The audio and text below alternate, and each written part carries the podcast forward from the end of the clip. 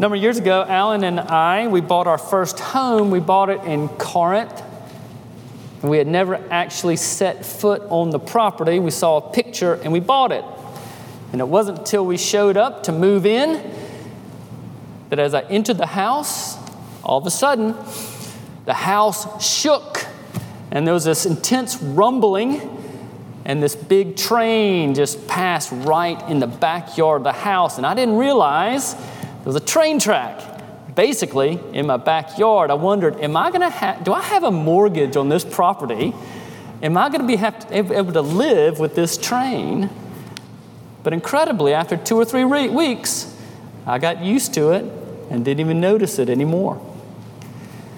Sometimes I drive to church and I'm so used to coming to church that I arrived at the parking lot and I don't even remember any of the drive from my home to when I got here. I just go on autopilot. Sometimes I go in a room in my house to get something, and when I get in that room, I've forgotten why I went there. So to make myself feel better, I do something else before I leave the room.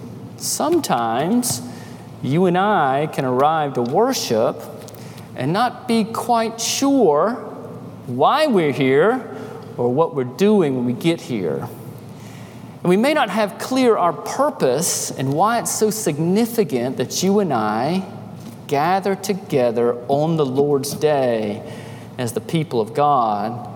And we could say a number of things that are very good things. I mean, we're here to ascribe worth to God. That's what worship is to, to praise God, to hear a sermon, to be encouraged with the gospel, to evangelize. All of those are aspects of what we're here to do.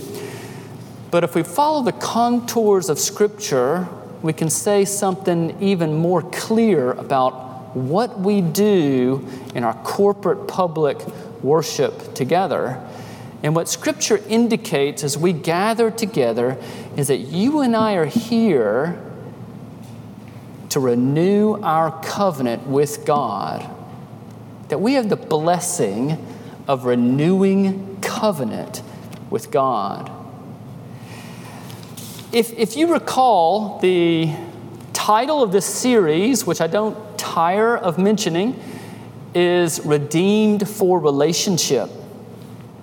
And that's so uplifting for us because all that effort God put into meeting Israel in bondage and slavery in Egypt and rescuing them and bringing them to the mountain, all that effort, all that was involved in that, that God exerted on behalf of his people, was because he wanted relationship with them. And do you today realize that God wants you in relationship with Himself even more than what is presented in Exodus, because that's a faint reflection of the true Exodus which the Son of God accomplished at the cross when He shed His blood on your behalf. And it's not just God in a general way wants a people, it's that God in a particular way wants you and fellowship with you. In fact, Jesus says he calls you by name, which means he knows your histories, your needs, your difficulties, your sin patterns, your gifting. He wants you in fellowship with himself. And so we look at Exodus, and God gave Moses this sign right when he called him to go to Egypt. And God said in Exodus 3, This will be the sign for you that I have sent you when you have brought the people out of Egypt, you shall serve me on this mountain. At first blush, that sign isn't very encouraging because Moses has to do a lot of stuff before he'll be assured that God indeed did send him, which is oftentimes the way God works in our lives but the reassurance he needed when he's in the middle of nowhere at a mountain in the middle of the desert to know, oh, yeah, God said he was going to bring us here. Why? He wanted to bring us to the place where we could worship Him at this mountain. But this first public, fully developed worship service has a particular focus. It forms the basic pattern and purpose for all subsequent worship in Scripture. And the purpose of this first worship service is that Israel is going to renew their covenant with God. In a real important way, you and I are always renewing our covenant with God because you and I are always putting our faith in Jesus and repenting of sin. And you and I have our own private worship in our own homes by ourselves, and all that is crucial. In fact, it's very difficult to fully experience Lord's Day worship if we're not worshiping God in private. However, all the means of God, grace God gives us that we can avail ourselves of in private are especially given to us for our public social worship. And Scripture indicates that they have even greater efficacy when you and I bond together and engage in them as God's people. James Bannerman, 19th century, said this way The elements of worship are especially given to us for public rather than private worship. Even we are to engage in some of them individually, they convey greater blessing to us when we make use of them in social corporate worship. Let me emphasize just a little bit more the, the importance of worship itself. So, the Supreme Court in the Obergefell decision, in 2015, codified a subjective view of what it means to be a human being. They actually wrote it in the decision. To be a human being, the decision says, is to have liberty to define your own concept of existence, of meaning, of the universe and of the mystery of human life without compulsion from the state. Essentially, what it's saying then is to be human is to be able to express yourself in any way you want to. So if you're keeping me from expressing myself in a way I want to, then you're depriving me of my personhood. If you follow this logically, this is nothing short of dangerous. That, that I can't be limited in the way I want to express myself. It's a subjective view of personhood, not an objective view. But the scripture is a, gives a radically different view of what a person is. And a person is an image bearer of God. It's not subjective based on my feelings, it's objective, it's oriented towards God Himself. An image bearer of God is designed to worship the ultimate, to worship God. It's not self focused, but God focused. We are created with the need to worship God. And we need to think this out well in how we worship and why and what we do when we come together for worship. So, our Lord's Day worship services are extremely important. Therefore, it's imperative to think through what we're doing and why we're doing it. So, I want to put before you again that in the contours of Scripture, what grows out of the worship services we see in Scripture is that they're designed for a particular purpose that we accomplish on the Lord's Day together to renew our covenant with God together. Oftentimes we think of various elements of worship, and that's how the Westminster Confession speaks. You know, prayer and preaching and the sacraments, which is all incredibly important. But we don't hear there is how we organize those together and what is our goal through them. But Scripture seems to indicate that for us that Scripture's telling us when you gather together on the Lord's Day, you're renewing covenant with me. I just love that. It makes me have a higher sense of the significance of our gatherings together. In fact, it gives me a sense that when we step out on Monday morning, we're stepping out in a very strong place. a renewed covenant. I belong to God. So, God adapted the current ancient Near Eastern covenant treaty structure to give shape to the personal relationship we have with Him. And we like to speak about our personal relationship with God, and that's very important. Very important.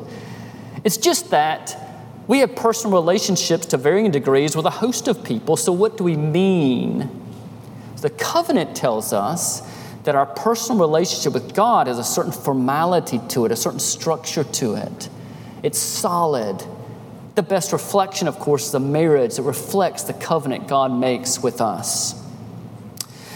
God adapts this structure also to give shape to our greatest expression of personal relationship with Him, and that is our corporate worship service. So the New Testament doesn't develop an order. We get that from the Old Testament, and particularly from this first full worship service given in Exodus 19 through 24, where we see Israel, God calling them into His presence to renew covenant with Himself. So I want to read Exodus chapter 24, but really we're going to look through 19 through 24.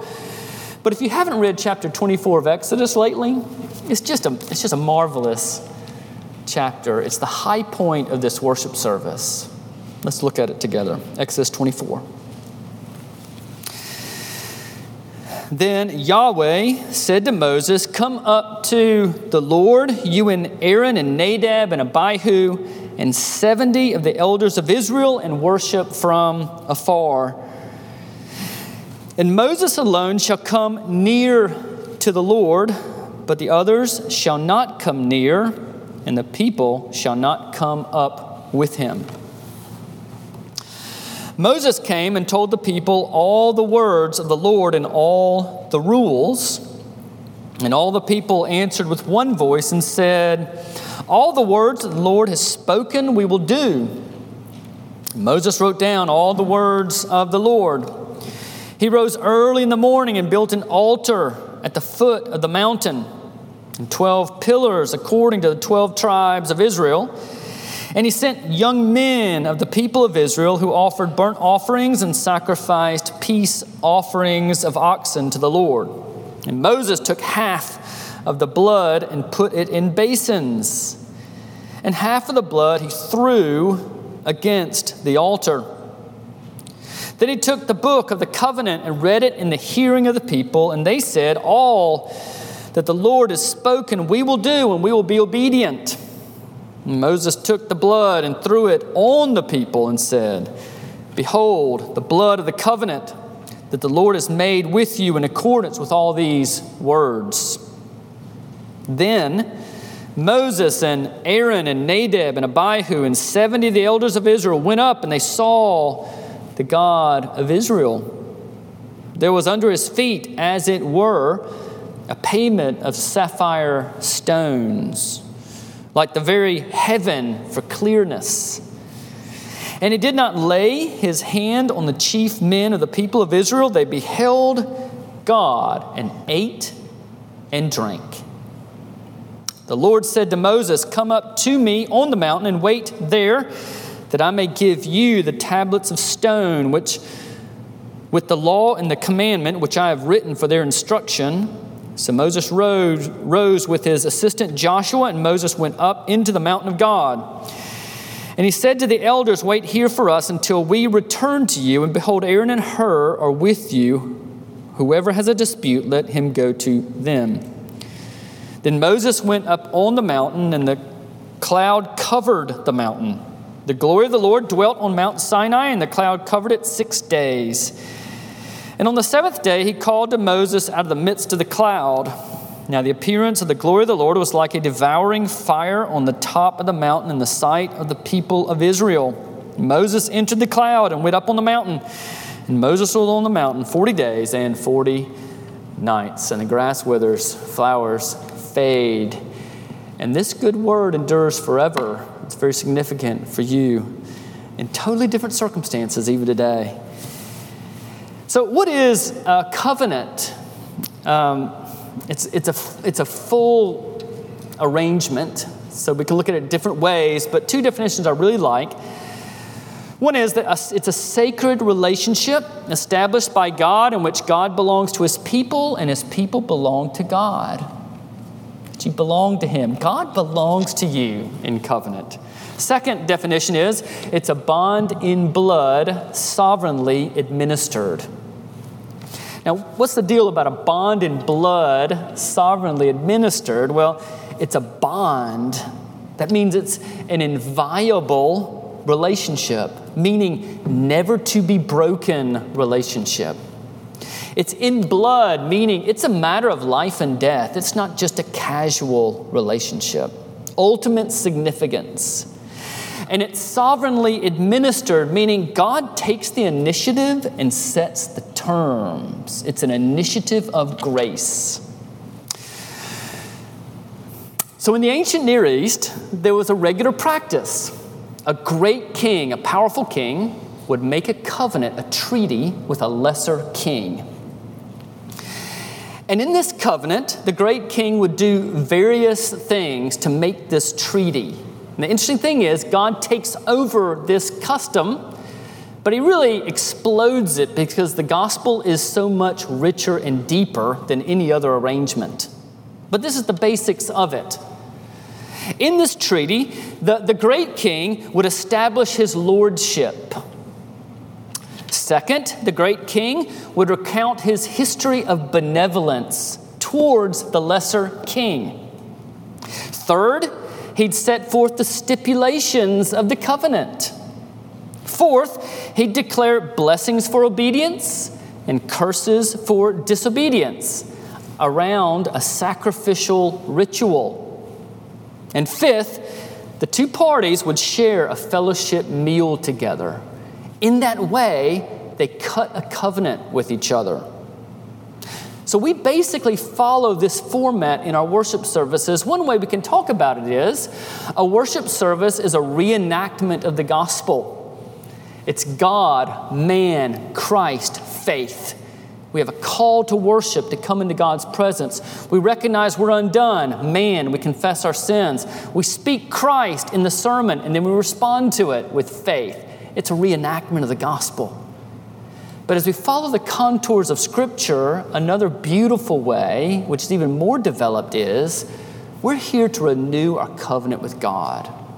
So let's look at how those five aspects of a covenant renewal work into or, or, or, or grow out of our text today and then impact our service. So, first, in Exodus 19 through 24, we see God is the ultimate great king who establishes his lordship in various ways. And so there's a various ways in chapter 19 that God does that as he opens up this worship service. One of the ways is in verse 3 to 6 First, God says, I brought you on eagle's wings and brought you here. Like I was in control of all of it. And then He says, If you will obey me, then you will be my treasured possession, my, my, my royal priesthood, my kingdom of priests. The sense is not that you obey me to get into a relationship with me. God's already redeemed them by grace and brought them here. The sense is if you demonstrate your faith in me through your obedience, you'll experience the richness of my presence with you in our covenant relationship together. Another way he shows his lordship is that over and over again in chapter 19, we read that God calls the people into worship. And so, chapter uh, 19, verse 13, for example, when the trumpet sounds a long blast, they shall come uh, up to the mountain. And then in 16 through 18, all that actually happens. On the morning of the third day, there were thunders and lightnings and a thick cloud on the mountain and a very loud trumpet blast, so that all the people in the camp trembled. Then Moses brought the people out of the camp to meet God, and they took their stand at the foot of the mountain. God calls them into worship. This glorious God commands them to stand before his presence at the foot of the mountain. Third, we notice that God sets limits to his worship. And so, for example, in verse 12, God says, You better not touch the mountain. You can stand at the foot of the mountain. God is sovereign over their limits. And then, fourth, what comes out in this chapter is that Israel is to consecrate themselves. Three times it says, Consecrate yourselves. Verse 14, that says it. Then uh, verse, four, uh, yeah, the, verse 14 says it this way So Moses went down from the mountain to the people and consecrated the people, and they washed their garments. Now, what's the deal with that? Well, as God commands us into his presence, this holy God, manifest in fire, they recognize their sin and they confess their sin before them, before him, and wash their garments. And that washing their garments is a sweet image for us. It means they've confessed their sins and received forgiveness, and now they can stand in God's presence. And all this is reflected in our own contour of our worship services as God calls us into worship. We recognize we're undone before Him we confess our sins and receive His forgiveness in the confession and comfort of the gospel.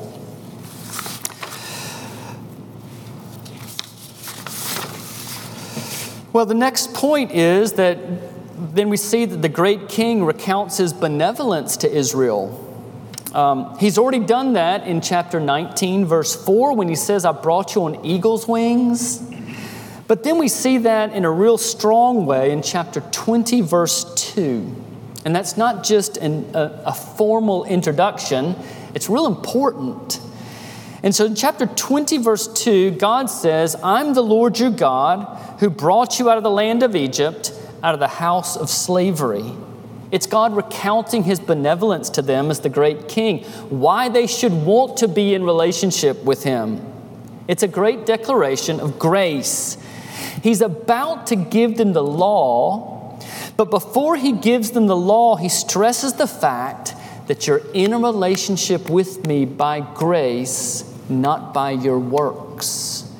And though the covenant with Moses is a law covenant, where law is obviously greatly emphasized, it's not a covenant of works because you and I don't merit our place with God.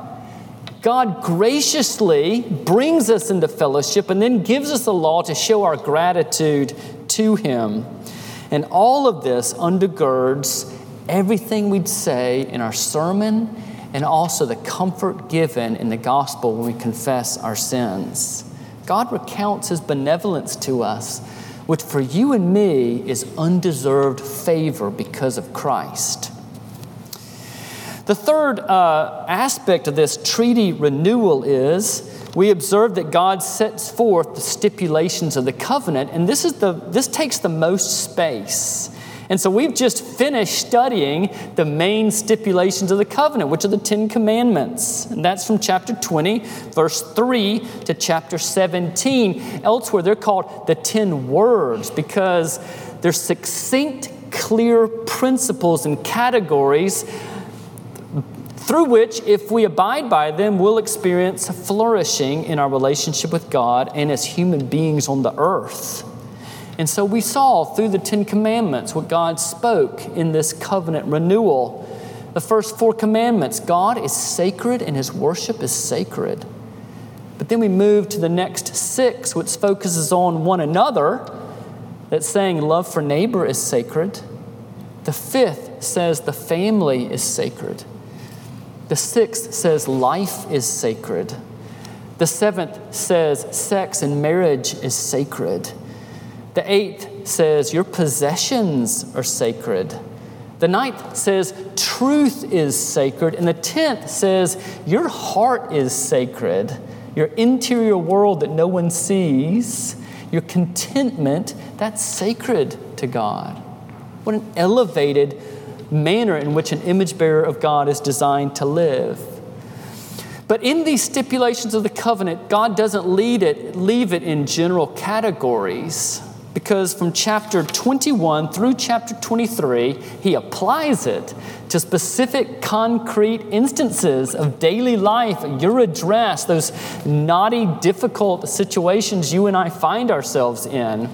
And so that portion, 21 through 23, is called the Book of the Covenant in chapter 24.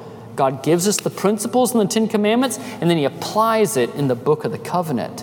And it tells us that in our sermons, we don't just need to speak in a general way, but God's concerned with the detailed arrangement of your life day in and day out. He applies it in the stipulations of the covenant.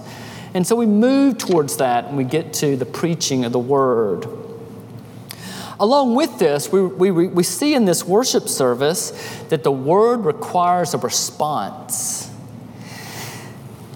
We're always tempted just to hear God's word and leave it that way and walk out.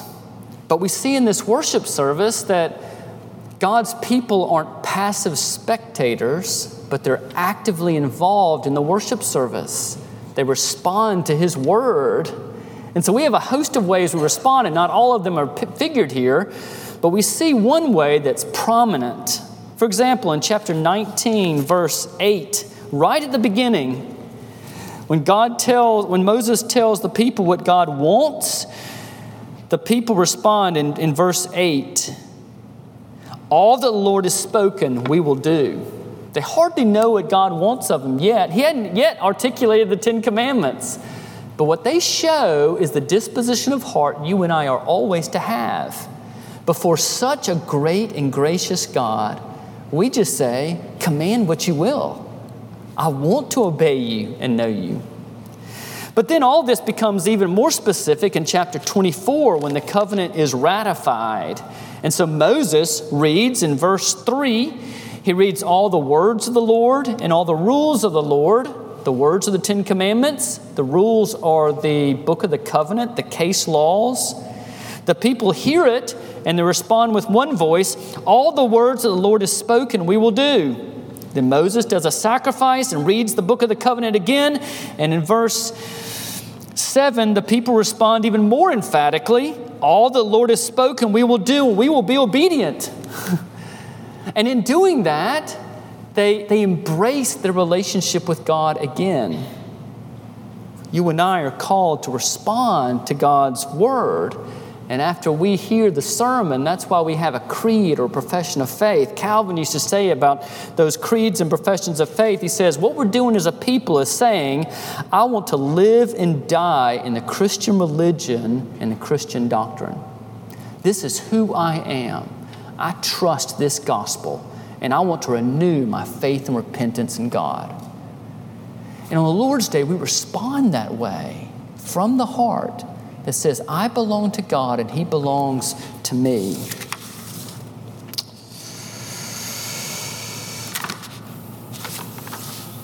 Well, the fourth aspect of a treaty or a covenant renewal service is that God declares the blessings and curses, and He does so around a sacrifice. And so we see this in a number of different ways. One, one way is we see it in chapter 23, verse 20 through 33, and that's a real interesting passage. Because God promises to send this angel of the Lord. And who is this mysterious angel of the Lord that's going to go ahead of the people into the promised land like a hornet driving out their enemies ahead of them? it's the same person that appeared to Moses in the burning bush. It's really the second person of the Trinity, the Son of God pre incarnate who's the shepherd of his people, even before he takes on flesh and comes for our redemption. And God is saying, if you obey the angel of the Lord, you'll possess the land and be prosperous. If you disobey, you're going to be punished. Or down in verse 30, he says this, which is really beautiful. If you obey him, little by little, I will drive them out before you until you have increased and possessed the land.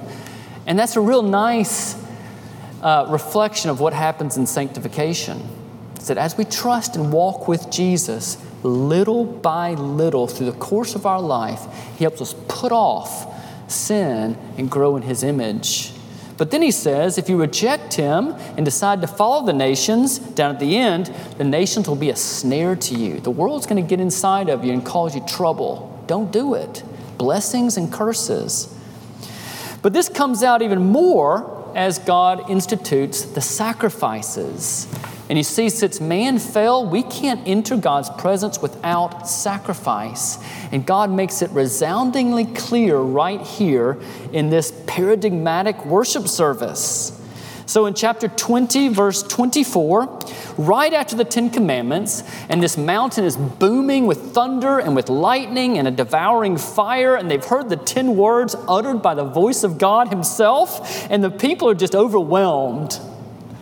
Well, right then, in verse 24, God says this An altar of earth you shall make for me, and sacrifice on it your burnt offerings and your peace offerings, your sheep and your oxen. In every place where I cause my name to be remembered, I will come to you and bless you. And the idea is that though you're promising to obey me, I know you can't do it. And so I'm going ahead and making provision for you. This altar represents my presence. You're going to disobey and be liable to the curses, but I want to bless you everywhere. So here's my altar, and I'm going to meet with you there and deal with your sin. And you're going to make burnt offerings, which is a dramatic offering because the whole sacrifice was consumed in fire, nothing remained and the smoke went up to God, and it symbolized that every vestige of your sin is done with. And like the smoke ascends into God's presence, even so, spiritually speaking, you ascend to God's presence and are fully welcomed and consecrated to Him. On the basis of that, you do a peace offering, which is distinct from the former in that only a part of the beast was sacrificed. The rest of it, you got to eat it. And you ate it in God's presence and shared a meal with God, symbolizing that you were welcomed in the most intimate of ways with your Heavenly Father. God institutes all that. And this is applied immediately in chapter 24 when we get down to the very ratification of the covenant. In verse chapter 24, 4 through 8, Moses builds that altar. Right off the bat, you can't do what you're promising. Here's the altar. The altar represents God meeting and dealing with sin. And by the altar, there's 12 pillars that represent the 12 tribes. It's like everybody needs cleansing.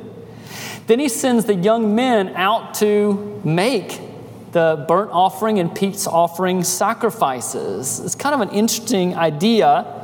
It seems that those young men are the firstborn sons that were redeemed when Israel came out of Egypt. And they represented to every family that every family needs redemption by the blood of the Lamb. And these young men, for the time being, act as priests and they go out and make these offerings and bring the blood back to Moses. And it's real interesting because first, Moses sprinkles blood on the altar. God gets pride of place because God's making the initiative. And our basic need is to propitiate, turn God's anger from us. But then, after the people commit to renewing their covenant relationship with God, Moses takes that very blood and sprinkles it on the people. And so, all this is dr- dramatizing something very important for you today. And the first is it's a bond in blood sovereignly administered, meaning, first, it's a relationship that has life and death significance to you. It's of ultimate significance to you. But second, you're gonna fail. And so the blood means that there is present value of the blood of Christ every time you stumble. That's why it's, it's sprinkled on the people after they commit to following God. Because he's saying you're going to try and you're going to fail.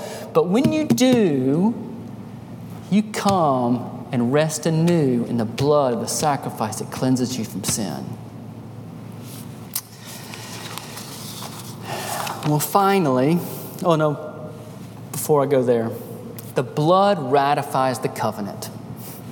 And so we always speak of the shed blood of Christ in our sermons.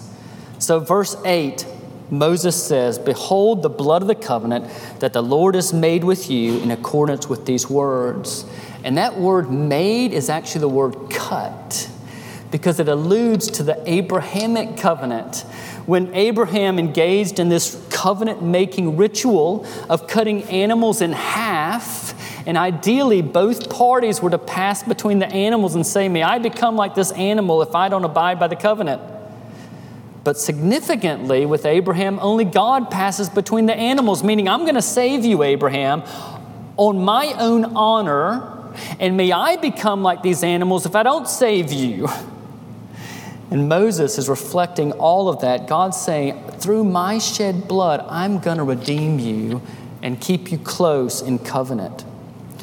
Well, Jesus brings all that, all that into his work.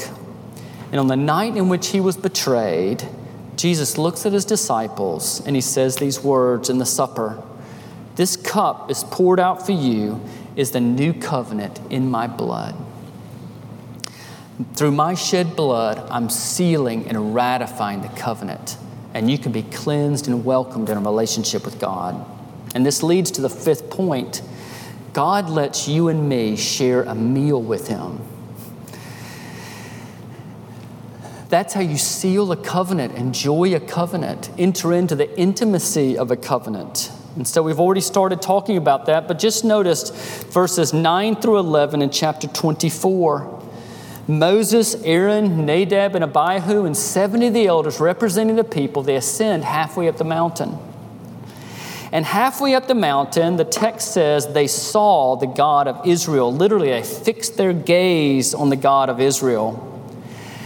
And amazingly, the text says, God doesn't lift a hand to strike the chief men of Israel. Why doesn't He lift a hand? Because they're covered with the blood of the sacrifice, and they can be in God's presence without being smitten by God. To some degree, on the basis of this covenant, they get to ascend the mountain and see a visible form of God to some degree. But the focus is on this floor of sapphire. And it's so transcendent that they can't even describe it. They say, as if it were a floor of sapphire, like the heavens. It's so amazing. And they fixate on that floor. Why do they do that? Maybe they're looking at God through this floor. Maybe they're on top of this floor and they're so overwhelmed with God's glory they fall face to the ground. That's all they can look at. But to some degree, they gaze upon the beauty of God. And that's what an image bearer most desires. It's like Psalm 27 One thing I've asked of the Lord, this is what I seek. That I may dwell in the house of the Lord all the days of my life, to gaze upon the beauty of the Lord and to seek Him in His temple. Or Jesus, Blessed are the pure in heart, for they will see God. Or John, one day we'll see him as he is, and we see him as he is, we will be like him. What you desire is to gaze upon God. What the covenant of grace enables you to do, sealed in the blood of Christ, is to eat and drink in God's presence and set your gaze upon him with the assurance that one day you're going to see him face to face. And that's what Revelation 19 says. The whole of Scripture goes towards a goal, which is the marriage supper of the Lamb. In Scripture, a meal is the high point of intimacy and sharing of life. And that's what God's designed for us in the covenant of grace. And that's what we think about when we celebrate the Lord's Supper together. It's the high point of the covenant renewal service. Well, there's one last thing just to mention it's implicit throughout. But since the fall, no man, no woman gets into God's presence without a mediator. And that's why throughout this service, so much attention is given to Moses. He runs up and down the mountain. Some people get halfway up the mountain. Only Moses gets up on top and he enters the glory cloud and stays 40 days and 40 nights. God speaks to Moses and through Moses gives his words to the people. Why so much attention to Moses? In chapter 20, after the giving of the law, the people are so overwhelmed, they said, God, you don't speak to us. We want to stand far off. Speak to Moses and then let Moses speak to us. Everything hinges upon Moses. Well, why is that except that Moses points to the greater Moses? Moses points to the greater mediator. Moses points to the angel of the Lord, the true firstborn, the real sacrifice, who's our worship leader each Lord's day who both covers us with his blood and carries us into God's presence. And so we go to Hebrews 12, that beautiful chapter. And if you look at Hebrews 12, the first part says, You haven't come to a mountain that's blazing with fire and makes you tremble and shake and be terrified. Your condition is better than Israel before the mountain. And why is that? Because you have the perfect mediator who gives you confidence and joy as you enter God's presence. Therefore, it says, But you have come to Mount Zion, and to the city of the living God, and the heavenly Jerusalem, and the innumerable angels in festal gathering, and to the assembly of the firstborn who are enrolled in heaven and to God, the judge of all, and to the spirits the righteous made perfect, and to Jesus, the mediator of a new covenant, and to the sprinkled blood that speaks a better word than the blood of Abel, because we have our true mediator. We don't just stand at the base of the mountain, we don't just go halfway up the mountain, we don't stand far off as Israel did in fear. We go all the way up to the top of Mount Zion where the resurrected Jesus is enthroned in glory, the Lamb glorified though slain, and you and I gather here on the Lord's day because really we're gathered there, spiritually speaking, in the Spirit, and are welcomed into the very presence of God to behold Him through our mediator, the Lord Jesus Christ. It's incredibly weighty and significant what truly happens on Lord's Day worship. And we respond to the gospel preached, we rest upon the sacrifice of Christ, and we engage in a covenant meal. And in all that, we're saying, I'm renewing my covenant with such a God of glory and of grace who desires to know me and to be in fellowship with me through Christ. And then you step out on Monday morning and you said, Come what may, I'm safe and secure in the arms and the hands of the Lord Jesus Christ. And I've renewed my covenant for this week. What a blessing that God invites us to do that every week as a people, and how truly significant and fulfilling is the gospel of the Lord Jesus Christ for image bearers of God designed to need God and worship God. God's people said, Amen. Let's stand.